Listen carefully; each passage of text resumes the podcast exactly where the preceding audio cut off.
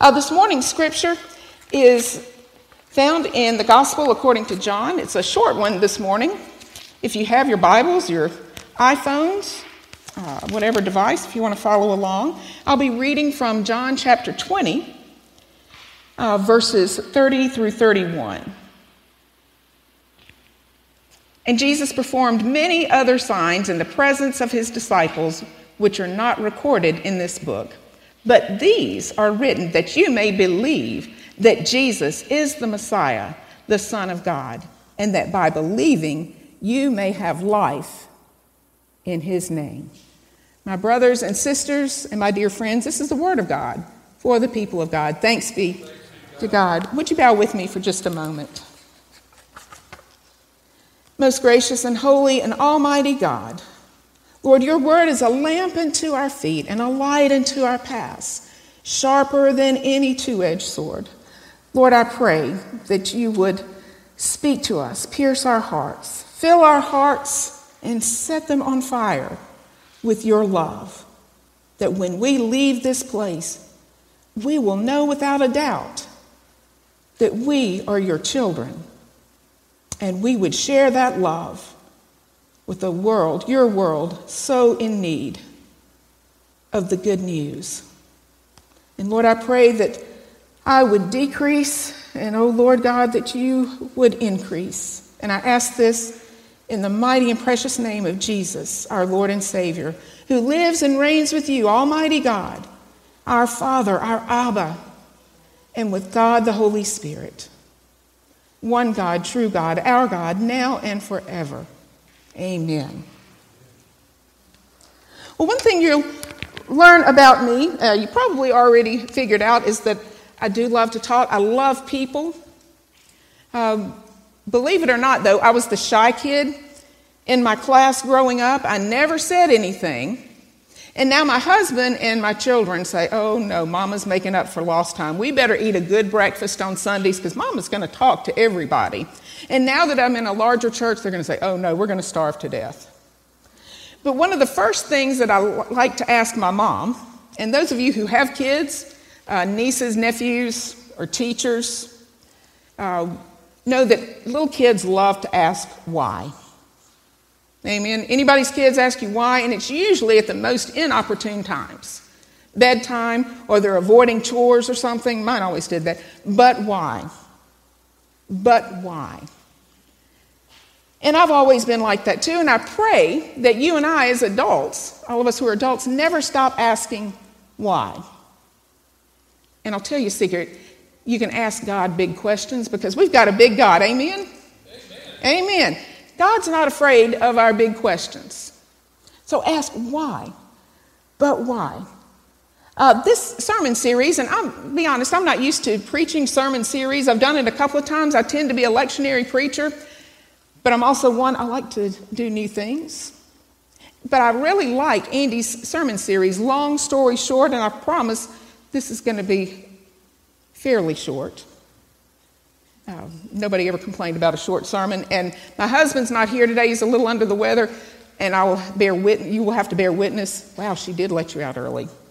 Uh, but why? But why?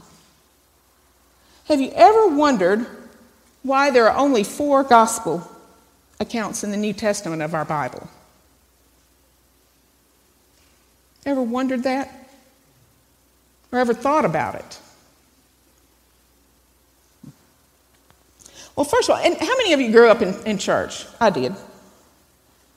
Um, some of you have heard me speak before. I grew up in the Southern Baptist tradition. Uh, I went to church uh, when I was knee high to a grasshopper, as the old folks say, very young. I learned scripture. I went to Sunday school. I went to big church. Um, sometimes I got to get out of going to big church and go to my aunt's or my grandmother's, but went to big church. But we hear all these church words, and we're living in a world that unfortunately is increasingly more secular or non churched. So we know what the word gospel means. Anybody want to know what the definition is? And you'll find too that I'm kind of a word nerd. I like words. So I looked it up. Our current English word comes from the Anglo word God spell, which comes from Latin, and I took Latin many more years ago than I would like to admit. And by the way, thank you for the happy birthday wishes. And I will tell you that I'm 58 years young. I took Latin a long time ago, but it comes from that word Godspell, derived from evangelion, which simply means good telling or good news. And we know that stories about Jesus are good news. We sang in traditional service this morning, I love to tell the story. How many people know that hymn? I love that hymn. I love to tell the story. It's even sweeter every time we hear it. Well, the gospel means good news. It also, when we use the term gospel in everyday conversation, well, that's the gospel. We usually assume that somebody is talking about it's the truth. You can, you can put your money on it, you can bank on that, you can rest assured that that is the truth. So that's how the word gospel uh, came into being. So, second of all, I want to look at a few facts about the gospel and so just basic information regarding how the Gospels came into being and were incorporated into what we know as the New Testament. I won't bore you with a whole lot of history. I know a lot of folks aren't history buffs, but I love history. History of Christianity was one of my favorite classes in seminary. But the earliest manuscripts, most likely written on papyrus, compiled into what's called a codex, and maybe you've heard that word, and the, there are archaeologists, some of them are my professors, who are still digging for even older manuscripts. I won't go into great detail on this, but uh, the books of the New Testament were accepted as canon. We hear that word too, the church canon or the biblical canon. Again, why? Why were these picked and not all the others? You may see books in bookstores the Gospel of Thomas, the Gospel even of Judas, the Gospel of Peter. Well, why Matthew, Mark, Luke, and John, and why not those? Why are they canon? Well, canon means that they are accepted or definitive teachings. About the 4th century AD, so they've been around a while. And they're based on the following criteria they're inspired by God. As United Methodists in our tradition, we believe that Scripture is inspired by God, and Scripture contains everything necessary for salvation. The Gospels, the four Matthew, Mark, Luke, and John, inspired by God. Authoritative, apostolic. How many of you have ever heard the word apostle? You ever wondered what that means? But maybe you're afraid to ask. That's okay. Well, what that means is traditionally accepted tenets or beliefs of the faith, things that have been passed down. People who were eyewitnesses, people who were there, people even who risked their lives and gave their lives for their faith. And fourth, the books of the New Testament or the Gospels are considered to be Catholic. Now, what do I mean by Catholic? I'm talking little c. How many, of you, how many of you know the Apostles' Creed? Or you've said it if you've gone to traditional? When it talks about the Holy Catholic Church, that's little c. That means universal. That means all of God's children, or everybody, as my kids would say. Everybody. The whole church. Well, now let's talk about the Gospels themselves. Why, again, why those four? Again, keep asking yourself why. Again, God is, is big enough to handle all of our questions. And you can always ask me, and if I don't know, I'll find out. And we'll study together. That's the beautiful thing about this faith. There's always something to learn. One thing I like about teaching and preaching is because I learn again. Those of you who are teachers understand that when you teach, you learn again. Let's look at the book of Matthew. Have you ever opened said, "Well, I'm going to start reading the Bible"? Maybe in, there's a New Year's resolution. I'm going to read the Bible, but I'm going to start with the New Testament. And you start out, and there's all these begats, and the begats, and the begats, and their names that are this long, and those names don't sound like folk from here, right? Amen? Hard to pronounce. Why would they put that in the Bible? And that's boring. You know, we want people to read the Bible. That, that sounds boring, but it's important. You say Matthew was a Jewish tax collector. When Jesus called him, he was a Jewish tax collector. And Matthew is writing to a Jewish audience. Matthew refers a lot to the Old Testament. The Gospels, again, good news, telling the good news of Jesus. Okay, yeah, I'm telling you right here, Matthew's saying, yeah, I'm telling you, look, I'm telling you from the Old Testament, I'm giving illustration. This Jesus is the long awaited Messiah. Messiah meaning anointed one. He's legit. This is, he's the one. I'm telling you the truth. Also, the Sermon on the Mount. Uh, when Jesus went up to the mountain and he spoke. Think back to the Old Testament for a second. Who else went up to the mountain to receive law from God? Moses, look at that. Sunday school teachers here are doing, and parents are doing a great job. Yet Moses.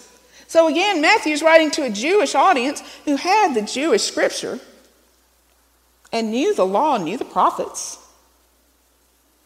Okay, see, he is, he is who he says he is. Mountains and revelations on mountains associated with God. And again, that's just in a nutshell. And then the gospel according to Mark. Now, Mark is the shortest of the gospel accounts. Mark gets to the point. It's not the condensed version, Mark doesn't leave anything out, but it gets straight to the point. If you read through the gospel according to Mark, you'll notice the word immediately, immediately, all through it. Doesn't give us the Christmas story. Ever wonder why? Why don't we read from Mark? Well, there's no uh, birth narrative in Mark. Mark begins with the baptism of Jesus and goes straight to the cross, gets to the point. Mark is also considered by most scholars, there are some who are dissent, uh, but to be the first gospel account that was written. And it was considered to be the imperial gospel or written for a Roman audience. And then Luke. And then most of you know that Luke, the gospel according to Luke, and then Acts. Luke is the gospel of Jesus Christ. Acts tells the history of the first church, the birth of the church. But Luke was a Greek or Gentile physician. Extremely intelligent. Luke is the longest of the gospel accounts. It's very, very detailed. How many of you are in the healthcare profession, maybe doctors, nurses, pharmacists, or around that setting? That's my background, and things are very detailed. Detailed examples.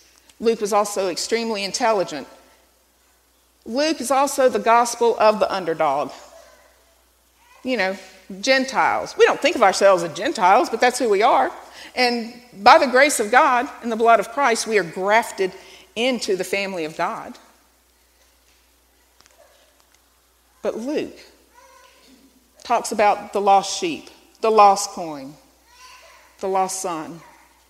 A lot of talk about women, people who were marginalized, people who were different or the other, as the Gentiles were. So that's in a, in a nutshell. Together, Matthew, Mark, and Luke are called the Synoptic Gospels. If you ever want to impress your friends, there's your $20 uh, seminary or Sunday school word, the Synoptic Gospel. And you can look through those, and there's stories that are similar. I hate I missed the illustration, but I was uh, at my other church. But Andy said that uh, I believe it was Kim Clark, gave uh, Tim, Andy, and Brian a piece of paper and asked them, and said something and asked them to record it. And each of them had the same theme, but wrote it in a different way. See, the gospel writers did the same thing. Yes, they're inspired. So if anybody ever tells you, oh, well, the Bible contradicts itself, no, it doesn't. No, it doesn't.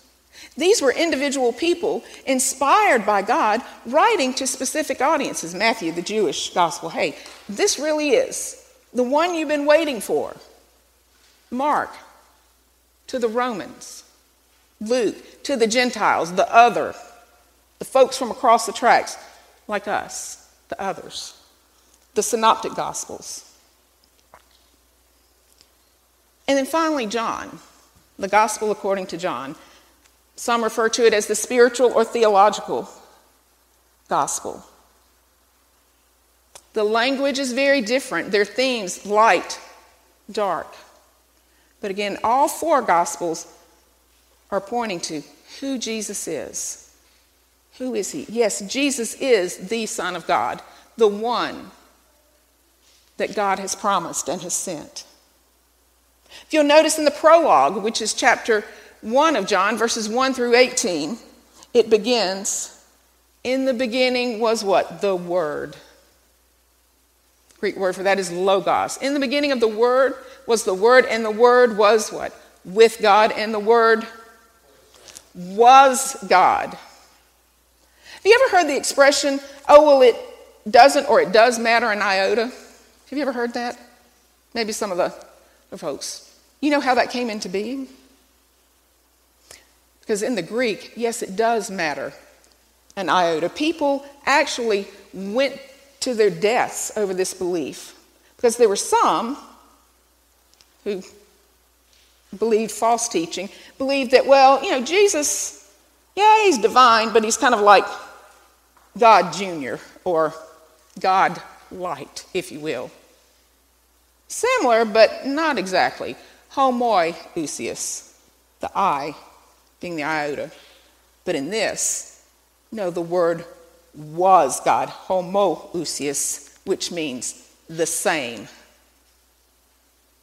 Because we believe that Jesus Christ was, is, always will be God. Homoousios, the same as God the Father, the same as God the Holy Spirit. Only one God. You heard me pray that. That's what we, what we believe. So that's important. So, yes, it does matter, an iota. And then look throughout the gospel according to John, the seven I am statements when Jesus says, I am in John 6, the bread of life. I am the light of the world in John 8. I am the door of the sheep in John 10. Also in John 10, I am the good shepherd. And then I am the resurrection and the life. Those beautiful words we hear oftentimes at funerals. John 11, and then in John 14, I am the way, the truth, and the life. And then in John 15, I am the true vine. I am. I am. Where else in the where in the Old Testament did we do we see those words? Mm-hmm. When Moses says, Whom? Shall I say, sent me? Tell him I am Yahweh. Jesus is saying, I am. I am. I am God. Well, today's lesson comes just after the risen Lord's encounter with Thomas. You know, Thomas gets a bad rap. You don't ever hear about Thomas in the Bible.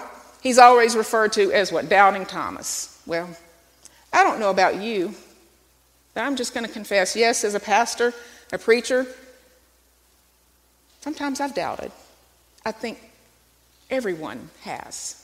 Doubt isn't necessarily the opposite of faith. We've, we've all struggled. But it this verse comes after that encounter. And these words that I read today, it seems kind of an abrupt ending to a beautiful theological gospel with beautiful narratives, beautiful language. Now, there was a whole bunch of other stuff that Jesus did, but it'd be too long. Well, that's kind of a strange ending. But the writer tells us that these things were written that we may believe that Jesus is the Christ, that Jesus is who he says he is. Jesus is the Son of God, and that by believing, we may have life in his name. Well, what about belief? We talk about believing in Christ. Well, I believe certain things, but belief, and John Wesley says, belief is more than just an intellectual assent. We can learn facts, we can learn all kinds of scripture, and I encourage you to do that. One thing about my Baptist heritage and United Methodist is that we focus on the primacy of scripture and we learn it. And Young folks, it's much easier to learn it and memorize when you're younger than it is when your neurons get all jumbled up and you're 58 ish uh, plus years old. So learn it now. Teach your kids, teach them day and night, as the Old Testament says. But belief is more than being able to quote Scripture. You know, even demons know Scripture, they believe, and they, they tremble. It's a pretty sobering thought. But that we may believe, that we may know without a doubt. John Wesley had all kinds of knowledge. John Wesley was an Anglican priest, actually died an Anglican priest. He wasn't a Methodist, he never wanted to start a new denomination. But John Wesley said, Until at Aldersgate, my heart became strangely warmed. He was saved. And he said, And I knew without a doubt that Christ died even for me. That Christ loved me. A little about my testimony, just a quick bit. I grew up in the church. As I said, I was raised in Briarwood Drive Baptist Church. I almost said United Methodist because I've been a United Methodist so long, but it was right across the street from where our conference office is now. I was baptized at age 10. Well, I went to Sunday school. I went to youth. I sang in the choir. I played for children's choir. And then when I got married, got married in that church, we joined the United Methodist Church, raised my kids. My kids were both baptized, went to Sunday school. I even taught children's choir, ran around the th- with the three, four, and five year olds, even went on mission trips. New scripture.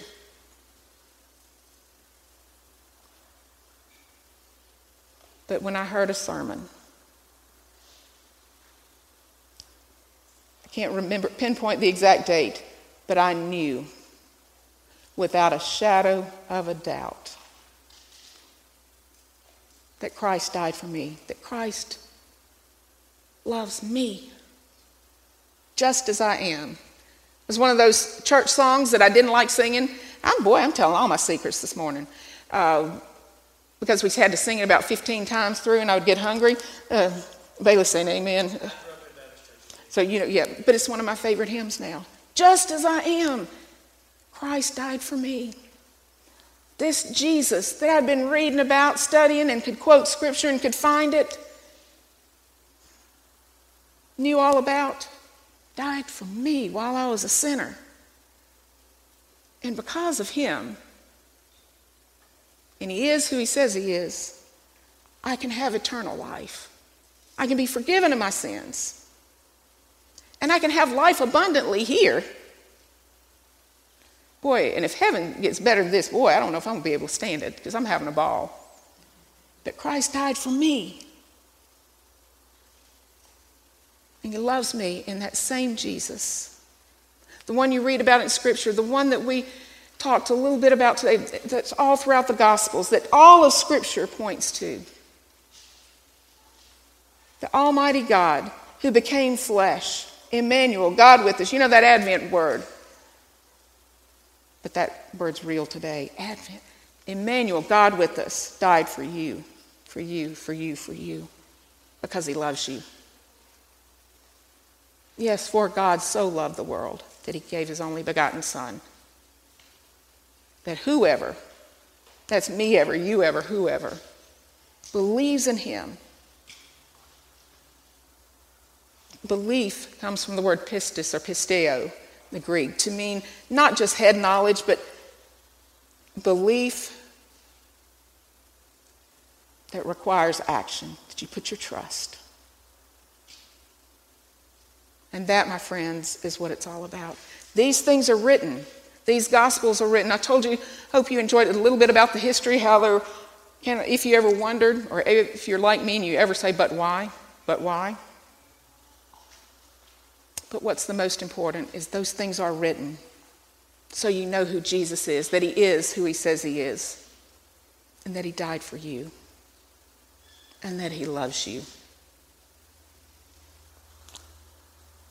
And that for me, and I pray for you, is the best news ever. And I pray that this morning, if there's someone who wants to make a decision, You've heard about Jesus. We live in the Bible Belt, but you want to get to know that Jesus and you want to place your faith and your trust in Him. I'd love to talk with you. Or if you have a prayer concern, I'd love to pray with you. If you'd like to become, if you like St. Matthew's, if you've fallen in love with it, like I have, and you're not a member here and you'd like to, come talk to me, and then I'll put you in touch with the senior pastor. I, hey, I'm still the new kid. Um, I, I'm getting all the details down, but all I know is there's a place for you. We just sang it. Do you believe it? In my Father's house, there's a place for you. There's a place for me. Amen. In the name of the Father and of the Son and of the Holy Spirit. Amen.